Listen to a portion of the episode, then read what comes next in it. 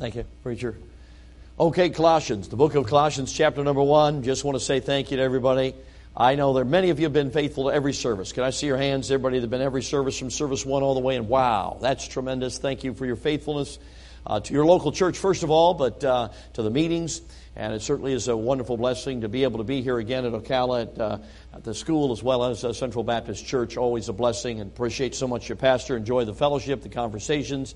And uh, it's always good when you agree about a lot of stuff, okay? So we talk about Calvinism, we're right down the line, okay? So a lot of, it's always a, a blessing to uh, be with the different men in the, in the Lord's work that um, we have a similar heartbeat, and I thank God for it. So it's certainly been a blessing to be here. Thank you for being faithful and also for your prayers. We have one more chapel tomorrow morning, and I believe um, uh, just uh, what God's doing, I believe tomorrow could be very, very important. Would you join us? Is it 9.30, I believe, brother? Somebody told me 9.30. You pray for us tomorrow morning. In that chapel, if you just set your alarm, pray for us about five minutes, that the devil be pushed out of this place and that God will have complete liberty to do all he wants to do. I'd appreciate it very much. Uh, prayer, I believe, as we talked about last night, is a battle, and it's part of the battle, and we certainly would appreciate you join us for that one final chapel. You can also, of course, they'll be having a, a service in just a few minutes. Hope you'll pay attention, but you can lift a prayer up for Brother Pound. He'll be preaching, I'm sure, in just a few minutes, a few minutes or uh, so. But uh, great to be here, and uh, certainly tonight, um, this message uh, goes along with Sunday night's message. Remember on Sunday night, we dealt with legalism. I want to ask you again to say it, but legalism versus license, okay? It's a long time ago, I said, preacher. There's been a lot of preaching since then. Hopefully you remember enough about it. Uh, but we didn't really develop that center aisle. We talked about over here is flesh dependence, over here is flesh indulgence, and right here in the center aisle is God dependence. So I want to spend a whole message on what does that look like. And so I'm going to preach a message I've entitled God's theological continental divide. God's theological continental divide. How many have ever passed the western United States continental divide? Give us your hands, please. On Interstate 70, maybe Interstate 80. Um, some of the uh, routes, uh, you're going along, usually a long road up, about eight, nine miles, coming up that the hill. If you're towing an RV, you know you're going uphill. All you RV towers know that, and you're going up that hill, and that have to kind of downshift a little bit. And so I've got a stand, standard, so I got to downshift, and and I get up to the top, and right there at the top, there's a big, huge sign. It says United States Western Continental Divide. Now you know what that means, don't you? If a raindrop falls on the western side of that continental divide, it ends up in the Pacific Ocean. If it falls on the eastern side of the continental divide, it ends up in the Gulf of Mexico, not too far from here. Well, that's a big difference, wouldn't you say? Just a few inches makes an enormous difference in its destination. Did you know that there's a theological divide in the Bible? Now, we're going to get to our text in a moment, but I'm kind of introducing it so you'll understand why I've chosen the verse that I've chosen. But there's a theological divide in the Bible. Now, all of us know, I would assume most of us know, if not all of us, that there's a theological divide in salvation. If you fall on the correct side of the divide, you end up sins forgiven on your way to heaven. If you end up on the wrong side of the divide, you end up lost and spending an eternity without Jesus in a place called hell. There could be no greater contrast in all the universe. There's a huge theological divide. And which side you fall on, of course, determines your destination. Now, that's not what I'm preaching on tonight, though it is certainly a very important analogy. I'd like to preach on the continental divide in sanctification. You fall on the right side of the divide, you'll end up with a lot of answers to prayer, a lot of blessing, a lot of optimism, a lot of excitement about the Christian life, and uh, a lot of blessing in your life and a lot of, a lot of power. If you fall on the wrong side of the continental divide, you're pretty pessimistic about the Christian life, a lot of discouragement, a lot of defeat, not a lot of answers to prayer, and that sounds pretty important, doesn't it? See, a few inches can make a huge difference. So it's important for us to understand it. Now let's read the text and then we'll continue to introduce what we're talking about. Look at verse 29 of Colossians chapter 1. Whereunto I also labor. Okay, what's he laboring about? Okay, he's laboring because he wants people to be mature in Jesus Christ, complete, perfect in Jesus Christ. And, and the key to that is Christ living in them. If you look back two verses. So he says, This wonderful truth I'm laboring. He says, Whereunto I also labor. Now here it is. Striving according to his working which worketh in me mightily. Several years ago, I was in the state of Wyoming, and I think it was a Wednesday. I could be wrong about that. Could have been a Tuesday, but middle of the week, I preached a message along these lines, and I finished the message, and I walked out in the lobby, and a young lady came up to me. I am guessing was probably in her uh, maybe early twenties. She said, Brother Van Gelderen, she said, I have grown up in Baptist church all my life. I have never heard what you preached tonight.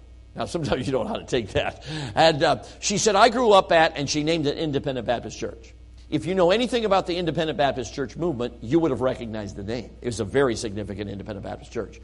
She said, I grew up at such such a church. She said, a year ago, I came out to this church. She said, I've never heard what you preached on. She said, I always thought the Christian life was 50 50. 50% me and 50% God. So I want to ask you a question. Is that the Christian life? Is it 50 50? Maybe 60 40, maybe 70 30, 80 20, 90 10, 95 5. See, how much of that, now don't miss this, how much you think of the Christian life as God and how much is you determines which side of the continental divide you fall on. And if you fall on the wrong side of the continental divide, you end up a lot of discouragement, a lot of defeat, a lot of pessimism. So you say, well, preacher, where are you going with this? I mean, Paul says he's striving, he says he's laboring, but he's doing it according to his working. So how much is God and how much is us? Because this is a very important question that must be answered, and if it's not answered, we answer it by default. So you say, well, preacher, what's the answer? Well, let's look at the Bible. Look at verse number 6 of chapter number 2. And God's going to give us a clue in verse 6 of chapter 2. As ye have therefore received Christ Jesus the Lord, so walk ye in him. Now, God makes an analogy here with salvation. Okay, in other words, the word received is called the aorist tense, which kind of views the action as a whole, and then the word walk is in the present tense. Okay, now we all know that salvation is, it's, it's how do I put this? It's punctiliar, or it's, it's an event, it's a crisis. It is not a process. Now, conviction may be a process, but when somebody gets saved, we call it the salvation moment. See, because that's when you get saved. So if he walked up to somebody on the street and say, "When you get, uh, are you saved? Yeah, I'm saved. When you get saved? 1981 to 1985." You'd be a little, "What's going on?" Because it doesn't take you four years to get saved. See. So, uh, so we understand that salvation is a, a reception. It's a moment in time. It's you're lost, you're hellbound. You trust Jesus to do what you could not never do, and the moment you did, you received by expectation. You expected Jesus to do what He said He would do, and He saved you. Okay, so reception. So the Bible says there's something that occurs in the salvation moment, as you therefore receive Christ Jesus the Lord. So walk ye in him. Okay, could we put it this way? There's something that occurs in the salvation moment that needs to be duplicated in every step of your Christian life. Now, I got a question for you. So, so we can learn about the Christian life by learning about salvation. So here's the question When you got saved, how much of the saving did Jesus do? And how much of the saving did you do? Could we say that salvation is 0 100? Yeah, we could say it's 0 100. It's completely trusting Jesus to do everything you can never do. So here's my point. If salvation's 0 100, so is the Christian walk. You say, now, wait a second, preacher. I mean, you just read, Paul said he's laboring, he's striving. It's very important for us to understand what we're talking about is not passivity. It's His activity. I can do all things through, oh, which strengtheneth me. Okay, so let's just uh, do a little uh, thinking here, and maybe this will help. Again, just trying to help us put it all together. Okay, I'll give you another little story that kind of puts us down the down the road. I was preaching in a camp just to the east of L.A. Anybody flown into L.A., you'll know they got the Pacific Ocean. You got L.A., then you got some mountains. Of course, to the north, San Bernardino Mountains. Then you got some mountains. Then you got the desert. And I was right there in those mountains, beautiful little mountain. There was a little camp there, about 150 kids. And one night, a dear young pastor from LA uh, was up, and they said, Why don't you give a testimony? So he got up, and um, he said something those teenagers I really disagreed with. I mean, really, not just a little bit. I really disagreed with him. And so here's what he said He said, Now, young people, I know the Christian life's hard. I know the Christian life's difficult. Now, I don't know about you, I just don't believe that. I do not believe it. So the next night, I felt like this has got to be corrected because it's going to hurt these kids. And I don't want to embarrass this guy. He meant well. He was just sincere but sincerely wrong. And so uh, I, the next night while I was preaching, I said, Now listen to me, young people. The Christian life's not hard. The Christian life's not difficult. It's impossible. See, here's the point, friends. If you think the Christian life's hard and difficult, what's the answer? Try harder. But do you know that try harder doesn't work? See, it's like, have you ever heard of that thing, hey, pull yourself up by your bootstraps? Have you ever thought about how foolish that is? If we brought the strongest guy in the room up here, had him grab his shoelaces, we could cheer for him all night long. He's not pulling himself up. You ever heard of the law of gravity? See, pulling yourself up by your bootstraps not hard, it's not difficult, it's impossible. Now, here's the thing I love about the Christian life it's not hard, it's not difficult, and this is liberating. It's not hard, it's not difficult, it's impossible, which means all of us need divine intervention. Amen. Isn't that good? See, salvation's not hard, it's not difficult, it's impossible. You can't save yourself. Amen. That's why you had to trust Jesus to do all of it. Okay, so so hope you, you're starting to kind of gather with me. Now let me help you out with this. Maybe you could. I'm going to ask some questions and you answer. Uh, how much of the Bible can you be spiritually impacted by without the Holy Spirit?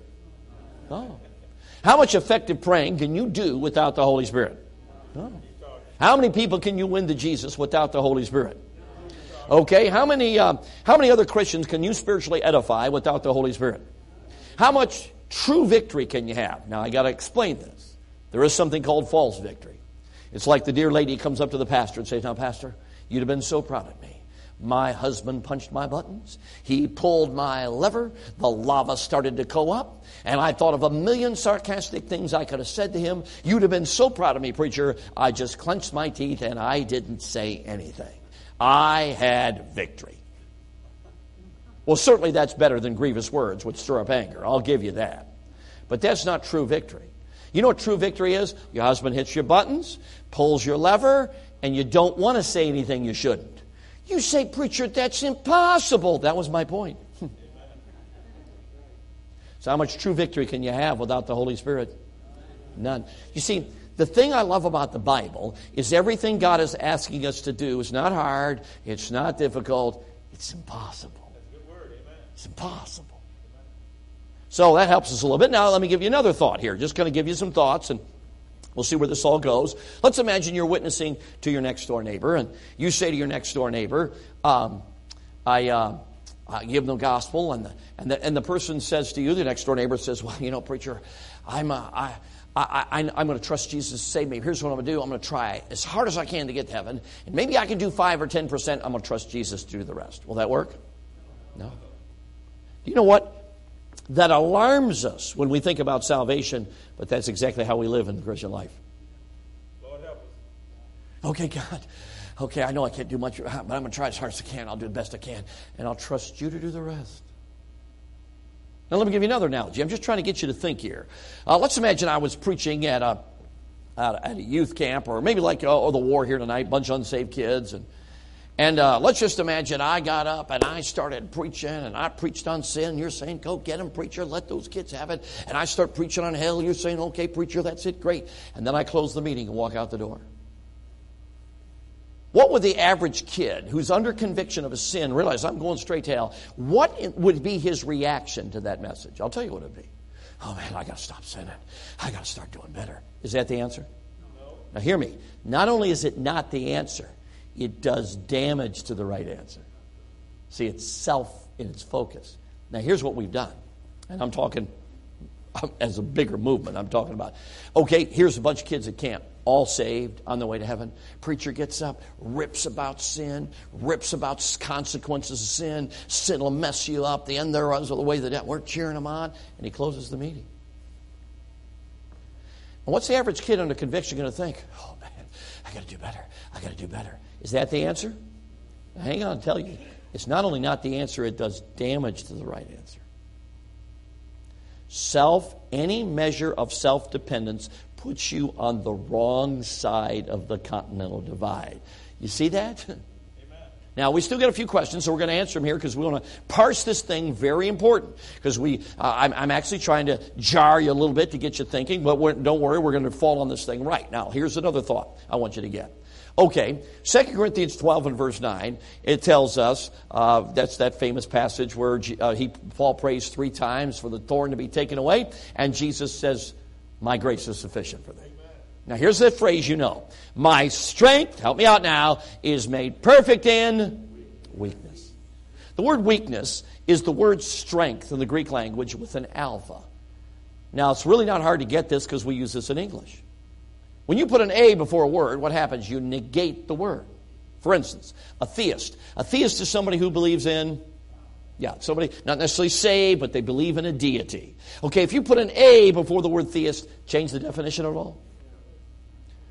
Yeah, an atheist. So, how much does an atheist believe in God? I'm talking dictionary now. How much? None at all.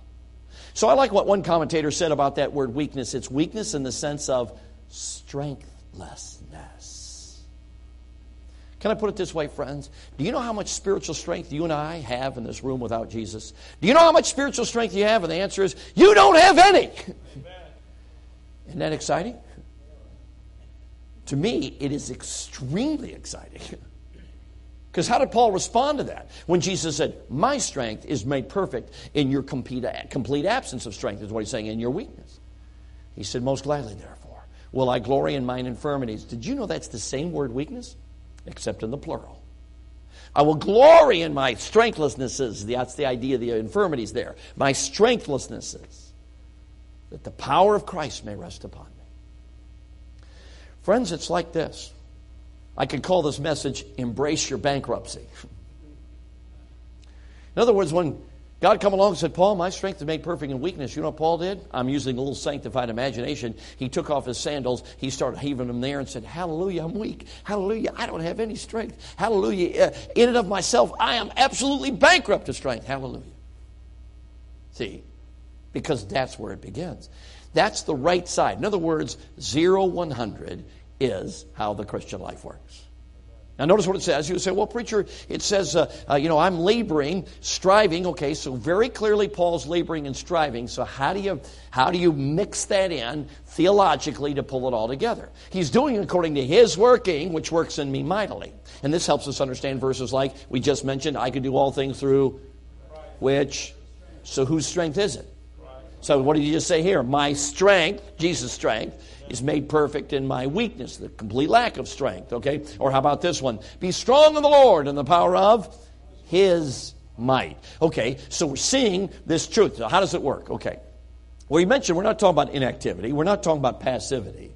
So, how does this 0 100 work? Okay, in the Bible, God gives us pictures, and often a picture in the Bible is extremely helpful in helping us practically understand boots on the ground, what does it look like. And one of the favorite pictures I have in the Bible about this 0 100 truth is Peter walking on the water. Amen. Now, I want to ask you a question about walking on the water. Is it hard or is it difficult? And the answer is no, it's not hard. It's not difficult. It's impossible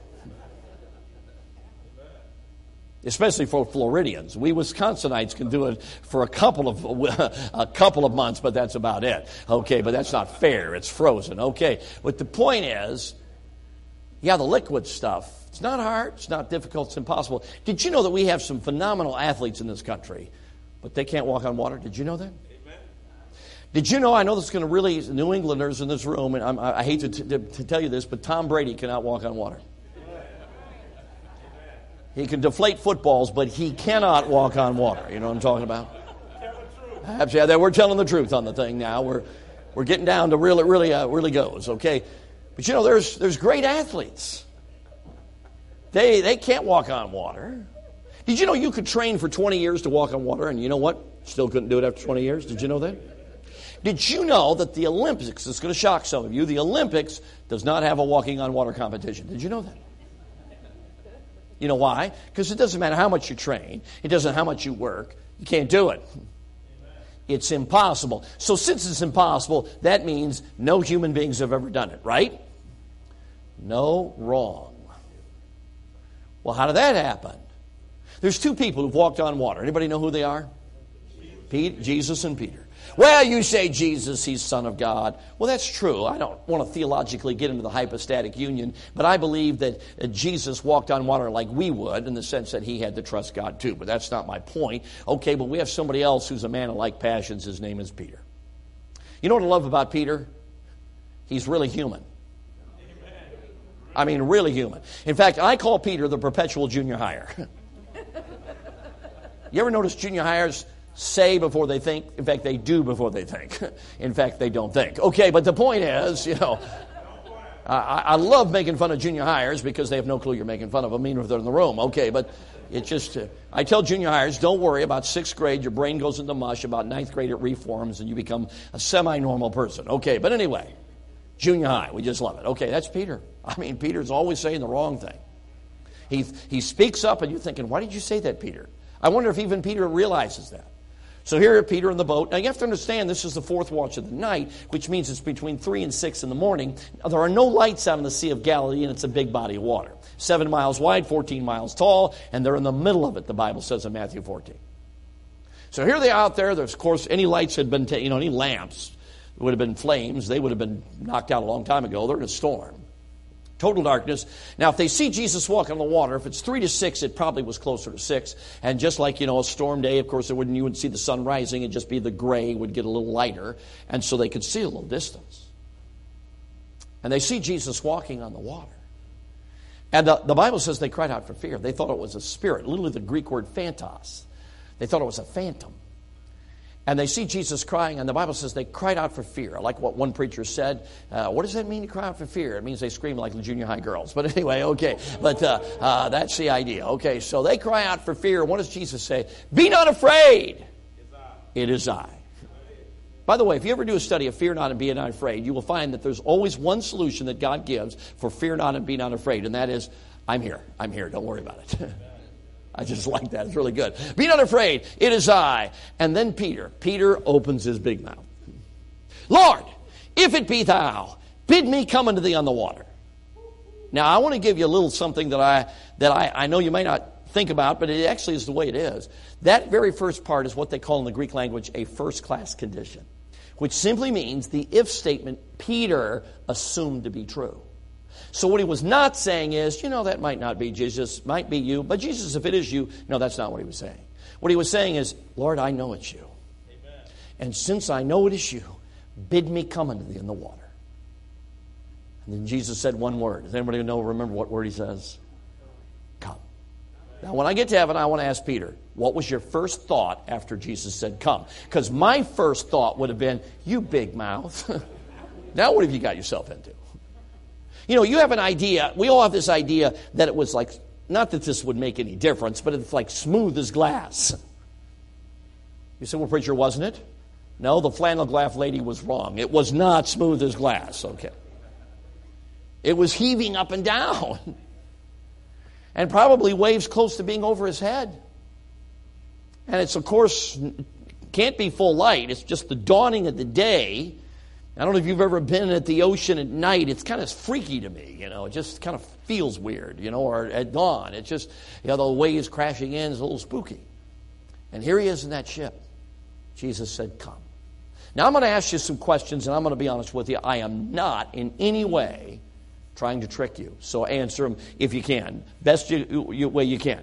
Now, when Peter got out of the boat, did he use muscles and physical strength? And the answer is, yeah, he did. Yeah, he did. And don't miss this. When he walked on the water, how much was he depending on that physical strength to walk on the water? And the answer is, not at all. Walking on the water is a picture of 0 100. So here's the Christian life it's 0% my will, 100% yours. 0% my strength. Because my all I've got is physical strength. I don't have any. I don't have spiritual strength. So 0% my strength and 100% dependence on your strength. You seeing it now? So the idea is when Jesus tells you to do something, you say, Preacher, I'm just not a good speaker. I just can't win anybody to Jesus. Well, join the club. None of us can win anybody to Jesus without Jesus. Amen. Years ago, there was a pastor who was being interviewed, and the deacon said, Well, how many people approximately have you led to the Lord? Without missing a beat, he said, None. They looked at him like that. He said, But I've been there thousands of times when Jesus has. See, you get the point there. That preacher understood stood what I'm trying to get here is that in and of ourselves we can't do it. But God does use us. So how does he use us? He uses us when he says, I want you to go talk to your next door neighbor. I want you to give that man a tract. I want you to speak a word of witness. And sometimes with trembling voice, we use physical muscles, but if you learn 0 100, you're not depending on your physical strength at all. And you know what happens when you obey Jesus and get out of the boat? No, don't miss this. When Peter got out of the boat and began taking steps, not depending on his physical strength to walk on water, Jesus enabled him to do what he could never have done unless Jesus enabled him to do it. Did you get that? So the Christian life is following Jesus, getting out of the boat, and trusting Him to enable you to do what you could never do. Amen. And He enables you to do it. Amen. Not with physical strength, Amen. with spiritual strength. You ever led anybody to the Lord and afterwards you're thinking, where'd that come from? Man, I thought of verses I never thought of. I thought of things I never thought of. Wow, that was amazing. You ever had that happen? In fact, if I had you raise your hand, many of you would say, yeah, that's happened to me. Amen. See, that's what we're talking about. You were walking on water. God was supernaturally enabling you. I tell teenagers about the call to preach because most teenagers say, I can't do that. I can't preach. God does not call the gift that He gifts the called. And friends, all of us, when we'll follow Jesus and get out of that boat, that's when He enables us to do what we could never do. Amen. We talked last night about prayer. Somebody say, you know, preacher, I've tried to pray. I can't pray more than five minutes, okay? That's because if you're trying to do it in any dependence on your own strength, you'll never be able to do it. Amen. So the point is, you um, get on your knees, you trust the Lord, and you say, Lord, I, I, need, I need two things. Number one, I need wisdom to know what to pray for. And number two, I need spiritual strength in order to do it. I believe He can do that. Amen. I remember years ago, I was at a Christian school in the state of South Carolina. In our testimony service, a young lady in the Christian school stood to the microphone, about a junior in high school, and she said, You know, she said, I came into this week, and she said, I haven't been getting anything out of my devotions. Nothing. She said, At the beginning of the week, I said, God, would you show me why? She said, Yesterday. I think it would have been a Thursday. God showed me why. She said, The problem is, I've been trying to get something out of my devotions. She said, And I realized that I need to trust Jesus to teach me. She said, Yesterday I read a chapter, didn't get anything out of it. She said, Today I got up, I opened my Bible, but before I started reading my Bible, I said, Jesus, would you teach me? She said, I read the same chapter I read yesterday. Didn't get anything yesterday. She began to cry. Tears began to trickle down her cheeks. She said, Oh, today, God showed me so many things. She was on the wrong side of the Continental Divide on Thursday. She was on the right side of the Continental Divide on Friday. See, 595 doesn't work. You see, and I'm afraid many times we live the Christian life with a little bit of self dependence, and you know what happens? We fail. Self dependence, I don't care how much measure it is, always sets us up for failure. Amen. In fact, I put it to teenagers this way failure is God's reminder you cannot live the Christian life in your own strength. And every time you and I fail, I'm convinced God is tapping us on the shoulder and saying, See, don't you get it? You cannot do this without total dependence on me. You know what this means, friends? Anybody in this room has now the glorious possibility to fulfill the word of God, uh, the will of God for your life. I'm talking to somebody who has probably led very few people to Jesus Christ, maybe nobody. And you've basically thrown it in, I don't have the ability to do it. And in a certain sense, you're right. But you know what God's telling you to do? Get out of the boat. And start moving muscles, scared half to death. You know, Paul said he was in fear and trembling. You ever seen that verse? In Corinth? But you know, Paul would never seen the Corinthian church established unless he got out of the boat. And he began to follow Jesus, and Jesus enabled him to do what he knew he could never do unless Jesus enabled him to do it. You know, I was in college, I noticed there's some guys that were just gifted in speaking. You know, the kind of guys that spend five minutes on pulpit speech and get an A. You know what I'm talking about? The rest of them were getting C's and D's and, you know, barely, you know, spending hours. But you know what I found the danger was with giftedness? It's trusting your giftedness. I think some of the guys who've made it a lifelong in preaching are the guys that, how do I could put this? They couldn't have made it unless God intervened. Amen. I don't know about you. I kind of want to be in the place that I can't do this unless God steps down. I can't fake it. I got to have God do it. And that's how God set it up, friends. And so the continental divide is real simple. Any measure of self dependence puts you on the wrong side, and that's why you struggle. That's why there's a lot of pessimism, a lot of discouragement, a lot of what's going on. And you know what happens when people get on the wrong side of the continental divide? Every once in a while, they get totally desperate and they trust God to do it, and guess what? He does it. But many times, I don't know about you, we are so dense, we default back to self dependence, and we go back to the other side. So, um, Getting out of the boat. You say, well, preacher, I, I don't know about that getting out of the boat because you didn't finish the story. Because, you know, good old Peter, he took a few steps and then all of a sudden he got distracted, wind and the waves, and man, down he goes, and that's going to happen to me. Can I tell you right now that if you get out of the boat, it's a, not a matter of if you will sink, it's a matter of when. You say, oh, well, thanks, preacher, for letting me off the hook because I'm not getting out of the boat if I'm going to sink. No, you're going to sink. But I will tell you this you better finish the story. We talk about finishing the story. So Peter starts sinking, and what did he do? Drown? He, he, he prayed what I call a flare prayer. You guys know what flare prayers are? Here's what, he's what he did not do. He did not say, Dear Heavenly Father, thank you for this blah, blah, blah, blah, blah. Yeah. Yeah, he just had three words Lord, save me. Now, this is going to shock you. Do you know what Jesus did? He saved him. Isn't that amazing? Now, think about this for a moment. Do you remember back you heard this terminology? Accepting Jesus Christ as your personal. Could I change that without changing it? Accepting Jesus Christ as your personal EMT. Accepting Jesus Christ as your personal fireman. Accepting Jesus Christ as your personal lifeguard. Accepting Jesus Christ as your personal rescue worker. Did you know every single word I just used was a synonym of Savior?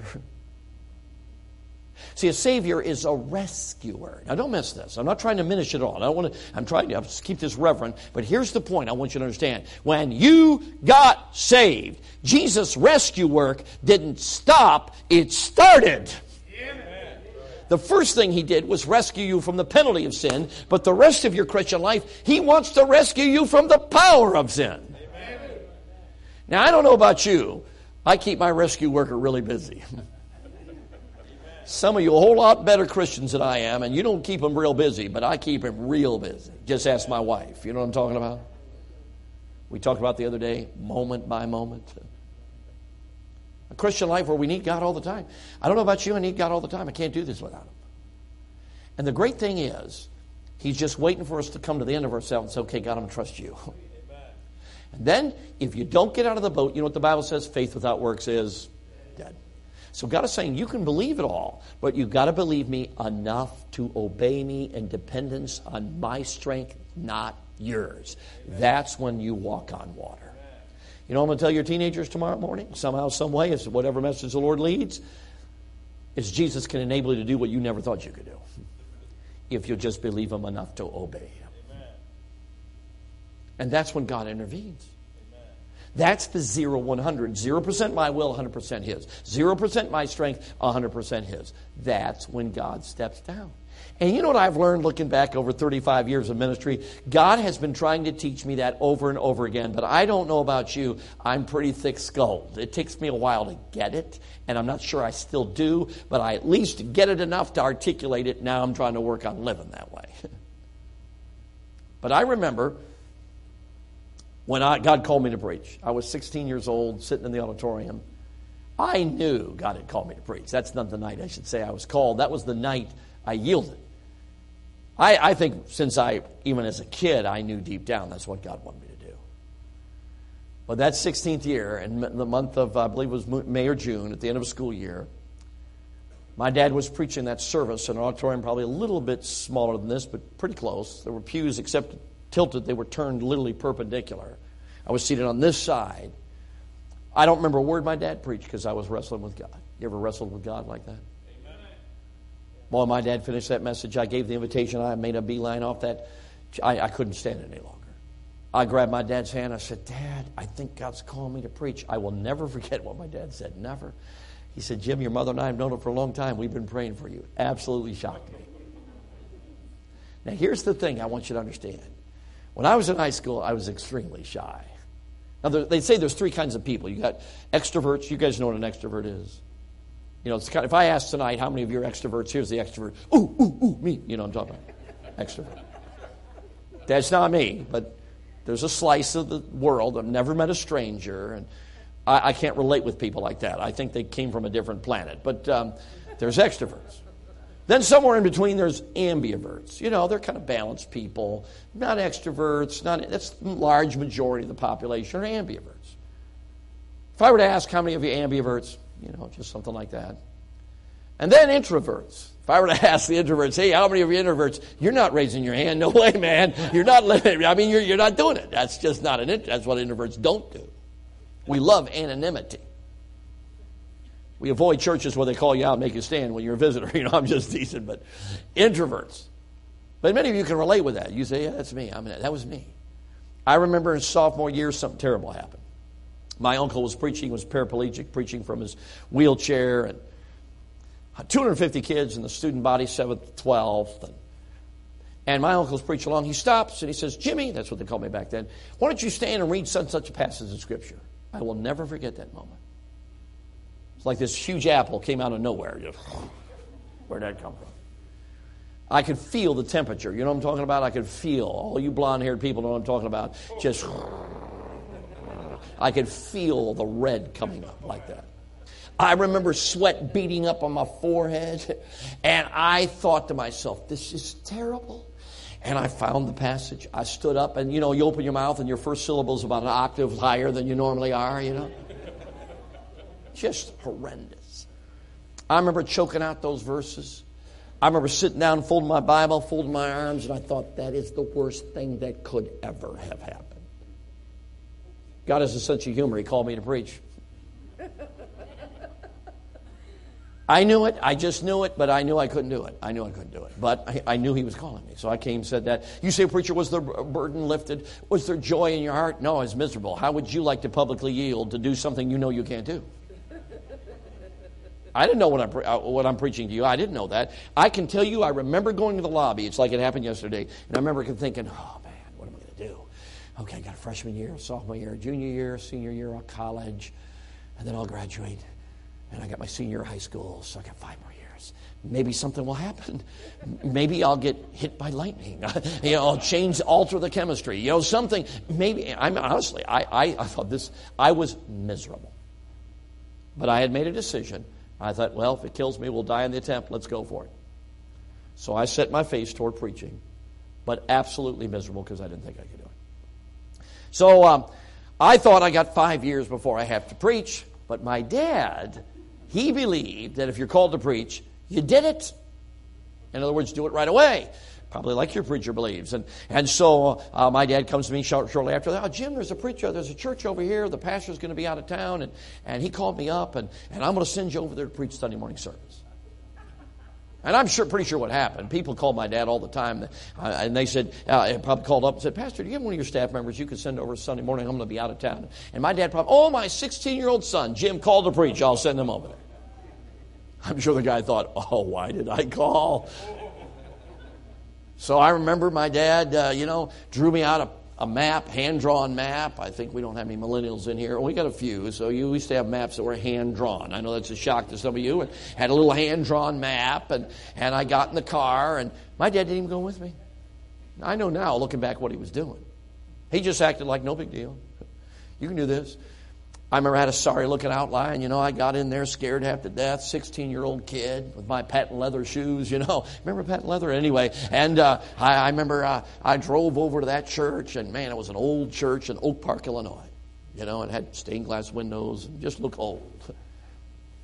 Man, I walked in that church, I thought I'd walked into a nursing home. You know I'm talking about? No offense, senior citizens, no offense. But I, I mean, when you're 16, I mean, anybody over 40's got one foot in the grave and slipping fast, you know. I thought these people are old. There were no teenagers, no children. I'm thought, what am I going to preach on? You know, robbing Medicare? What am I going to preach on this morning? You know, I mean, you know, cheating on your income tax. I don't know. I don't preach on that kind of stuff. So I'm coming up. I'm scared to death. I'm sitting on the front row trying to figure what can I preach to these people. And I'm telling you, friends, no offense, you folks have exciting services here, but man alive, I'm telling you, the singing was slow. To be honest with you, kind of Kind of felt like a funeral. I thought maybe some of them were practicing. You know what I'm talking about? I didn't think it was going to be long. Now, this is 16. You have to understand when you're 16, you think things you shouldn't. You know what I'm talking about? I'm just being honest with you. I'm 16 years old. I'm thinking, what am I doing here? So the, the guy, the deacon in charge, or whoever he was, you know, says, okay, here, Jim Van Gelderen uh, is going to come and preach. And I don't know. I got up there, opened my Bible, put that sorry outline up there, and I'm telling you, I plowed through it. I figure I'm going to finish it.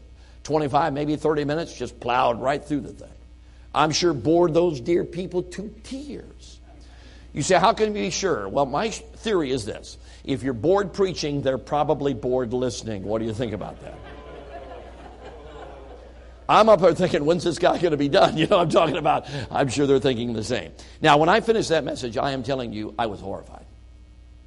There's one problem with growing up in a church where you have good preaching, is you know what good preaching is not. And I thought that was terrible. I think I would have left out the back, except I'm a preacher's kid. Can't do that. I know protocol. You got to stand at the door, have everybody come by, shake your hand, and lie to you. See, I know protocol you know. So I, that's it, preacher's kid. You see a little cynicism coming out here, please pardon it. But anyway, and so um, I, uh, I finished it, knew exactly what I had to do. I stood by that door, horrified. And wouldn't you know it, it was bad. Dear, again, senior citizens, please don't be offended by this, but dear old ladies would come by, they'd pat my hand. Oh, Sonny, that was a wonderful, wonderful message. I'm thinking, now again, I'm 16. This is my 16 year old mind. I'm thinking, your hearing aid's not even turned on. That's what I'm thinking on, you know, patting my hand, you know. I'm thinking, this is bad. So everybody leaves. I'm sitting here thinking, oh, is terrible. I'm about to, you know, get in the car and leave when the treasurer, he was the guy in his 40s, he was the young guy, and he comes over and he pulls an envelope out of his coat. He says, Brother Van Gelder, here's your honorarium. At that moment was the first moment I even realized I was going to get money for this. I wouldn't have paid plug nickel for that message. It was so bad. I was so embarrassed. I really wanted to give it back. And I'm telling you the honest truth, but I'm a preacher kid. I know protocol. You can't do that. So I took it, walked, walked out to the car, and opened it up, and it was such an amazing amount of money. I was stunned. You say, how much? $50. You say, well, you know, $50 isn't that much, preacher. 1976, pre Jimmy Carter, money. Big money. Oh, okay. You remember what 50 bucks used to do? I tell teenagers, they're shocked when I tell them, fill your gas tank up 10 times. You remember that? You can go to McDonald's 50 times in those days on 50 bucks, get a hamburger, french fries, and a large Coke. I remember the commercial. Okay, but anyway, so the point was, I drove home, and the whole way home, I'm thinking, God, I thought I was supposed to like it. I did not like that. That was my beginning. Now I pressed on because I knew God had called me, but I didn't. I, it was kind of it's kind of tough. Well, I went off to college, and thank the Lord, college began to help me, and there were some opportunities, and certainly I saw some deliverance and some blessing, and there was a move forward. But I'll never forget what happened the summer after my freshman year. One day, my dad gets up and said, Now, my son Jim is going to go back to college on such such a date, and the Sunday before, he's going to preach on Sunday night. He said, I want everybody to be here. If you, you, most of you didn't know my dad, but my dad, we could just plug something like, you know, nobody's business. And, and, that's, and, and so he said, I want everybody here. So I was a little bit more excited this time, and I started to prepare. I got a burden for our people, and and uh, at the same time, I didn't know how to prepare a message. I hadn't taken any courses on it, and it was pretty surfacey stuff. But I'm preparing a message, and then that Sunday comes, and I remember my dad that Sunday morning. Now everybody needs to be here tonight, all that kind of thing. And so we go home, we eat the meal, and and uh, I say to the family, I got the basement. Nobody bother me. I got the basement. I went down in that basement. It's about probably 1.30, 2 o'clock. And I will tell you, I spent three hours. And it wasn't a sophisticated prayer meeting. I spent three hours saying, God, you got to do something. God, where are you? God, I can't do this. God, don't you know I can't? I pled with God for three hours. You say, why didn't you work on your outline? The outline was on life support. Three hours would not have resuscitated it. I knew that if God didn't show up, I was done. Man, I played with God for those three. Finally, about five something, somebody yells, Hey, Jimmy, time to go. I remember walking up the wooden stairs of that basement. I've never been executed, but I'm convinced I know what it feels like. I'm going up there thinking this is terrible. I remember getting in the car a whole way over. I'm saying, God, can't you do something? God, don't you know I can't do this alone? I, I absolutely was convinced of two things I could not do it. And number two, if God didn't intervene, I was done. I remember coming over there, and, and the service was at 6, and somehow I ended up getting on the platform. My dad was sitting in one spot, I was sitting in the other spot. I looked out, and the place is jammed. Not a seat open. That time our church would probably run five, six hundred on Sunday night, and I'm telling you, it was jammed. And I'm telling you, everybody came to see the preacher's kid go down in flames. I mean, they're all there, man. Don't want to miss this, you know. I'm just now thinking, God, I can't. Oh, this is terrible. These are people I know. I've known them since I was six. Many, many of them since I was six years old. My dad came to that church. I'm on the platform pleading with God. God, you got to do something.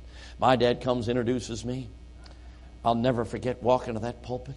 God, here it is. God, you got to do something. Opening my Bible, putting that outline on this side, putting both my hands on this side. That's how my dad did. In fact, the marks were right there. I put them right there where his marks were, you know. That's how he preached. He didn't move. And I started preaching. And I don't know how to explain it, friend, but any preacher in this room knows what I'm talking about. All of a sudden, I realized I am not in this pulpit alone. And I don't know how to explain it, friend.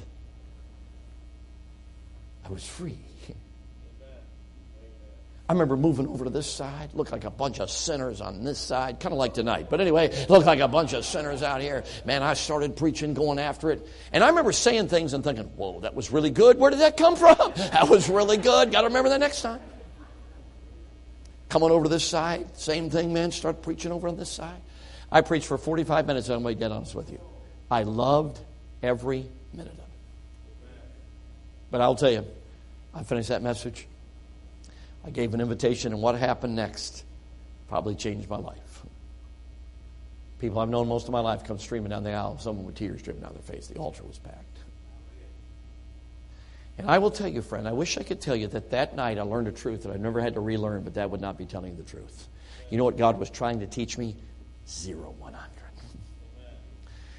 I will tell you, friend, I, I knew it that night, but uh, we just so default back to self dependence and so many times over the years. It's taken me really decades to, okay, now I think I'm understanding it. Now I'm still working on implementing it like I believe many of us are. But you know what God was trying to say, son? It's zero, 100. I believe with all my heart we could see this nation reached if we start to live zero, 100. Because then every day becomes a new possibility of the supernatural. Because we're not talking about us anymore. We're talking about a God who enables us to walk on water. My friend, no matter how old you are, how young you are, God wants you to walk on water tonight, tomorrow morning. He wants you to walk on water all day tomorrow. The only way you can do it is live zero, 100. 0% my will, 100% His. 0% my strength, 100% His. Wherefore I labor, striving, according to His working which worketh in me mightily. Could I ask every head bowed, please, and every eye